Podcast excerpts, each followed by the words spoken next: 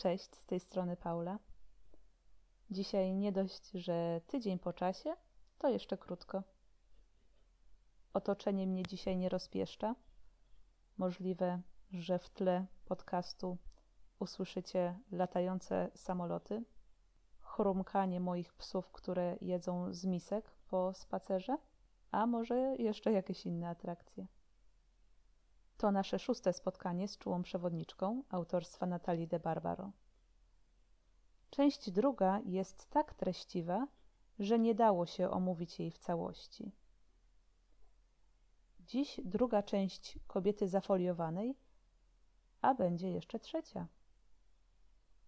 Zapraszam do interakcji, czy to w formie komentarzy, reakcji, czy też dzielenia się tekstem z kimś, komu może coś dać niezależnie od płci, przekonań czy wieku. Także dziś odpowiadamy na cztery pytania. Zacznijmy jednak od krótkiego wstępu. Pytania, które sobie zadajemy, są jak okna. Odpowiedzi są jak ściany. Ten fragment czułej przewodniczki pełen jest pytań. Przez zmianę znaku interpunkcyjnego coś co przyjmowane było do tej pory za pewnik, zamienia się w punkt startowy do dalszych refleksji. Czy wybaczam sobie swoje człowieczeństwo? Co już wiedziałam? Wiedziałam, że nie tylko ja nie ogarniam. Gdy dotarło do mnie, że tak jest, kamień spadł mi z serca. Ogarniam niektóre aspekty swojego życia – a niektóre nie. To między innymi potrzeba poczucia solidarności w nieogarnianiu była powodem założenia bloga Droga do Mojości, a później nagrywania podcastów. Gdy słyszałam, że ja ogarniam, a ktoś nie, to wewnętrznie wywracałam oczami. Przecież to absolutna nieprawda. Nie myl cudzej sceny z własnymi kulisami. To jeden z najlepszych cytatów tej książki. Co mnie zaskoczyło?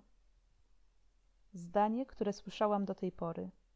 Przecież nie jesteś maszyną. Przecież jesteś tylko człowiekiem. Tutaj przybrało formę musisz wybaczyć sobie, że jesteś człowiekiem. Choć zawiera moje nielubiane musisz, to poczułam, że jednak w tym przypadku muszenie jest uzasadnione. Niby wiem, że jestem człowiekiem, ale codziennie przynajmniej kilka razy próbuję udowodnić, że wcale nie. Chociażby przez ograniczanie swoich potrzeb fizjologicznych. Głodzenie, śniadanie, a później kolacja, zasuszanie, picie dwa razy dziennie, niedosypianie, jeszcze tylko zmywarka, pranie, ćwiczenie, a później można iść spać siedzenie w bezruchu przez kilka godzin. Przecież z takich działań składają się tortury. Co mnie poruszyło? Pytanie zadane autorce przez wybitnego psychiatrę, gdy ta przepuszczała go w drzwiach, biegała po kelnerkę, znajdowała dla niego i jego żony idealne stoliki w idealnych miejscach. Czy chcesz być świętą? Ten opis doskonale pasuje do tego, co i ja robię, gdy mam się kimś zająć. Zwłaszcza, gdy jest to mój autorytet. Bycie świętym to przecież nie tylko bycie dla innych bardzo dobrym, ale i zazwyczaj śmierć w męczarniach. Czy tego chcę? Drugi poruszający mnie fragment także dotyczył pytania. To jest straszne rzucone w trakcie zajęć jogi, zamienione przez prowadzącą w pytanie: To jest straszne? Skomplikowana poza, którą przyjęło się z własnej woli, jest straszna? Trzecim poruszającym fragmentem była scena z filmu Buntownik z wyboru. Tutaj odsyłam do filmu albo do tego fragmentu na YouTubie. Cały film chyba dostępny jest obecnie także na Netflixie. Z jakim pytaniem pozostaje? Jak skomplikowane pozycje przyjmuję z własnej woli, dla własnego dobra, by później czuć i mówić: To jest straszne. I pytanie retoryczne: Czy wierzę, że jestem w porządku?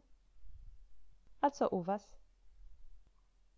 Wyjątkowo nie musicie czekać tygodnia na następną część omawiania czułej przewodniczki. Jest ona już dostępna. Więc serdecznie zapraszam do wysłuchania, do dzielenia się swoimi refleksjami i ściskam Was serdecznie. Paula.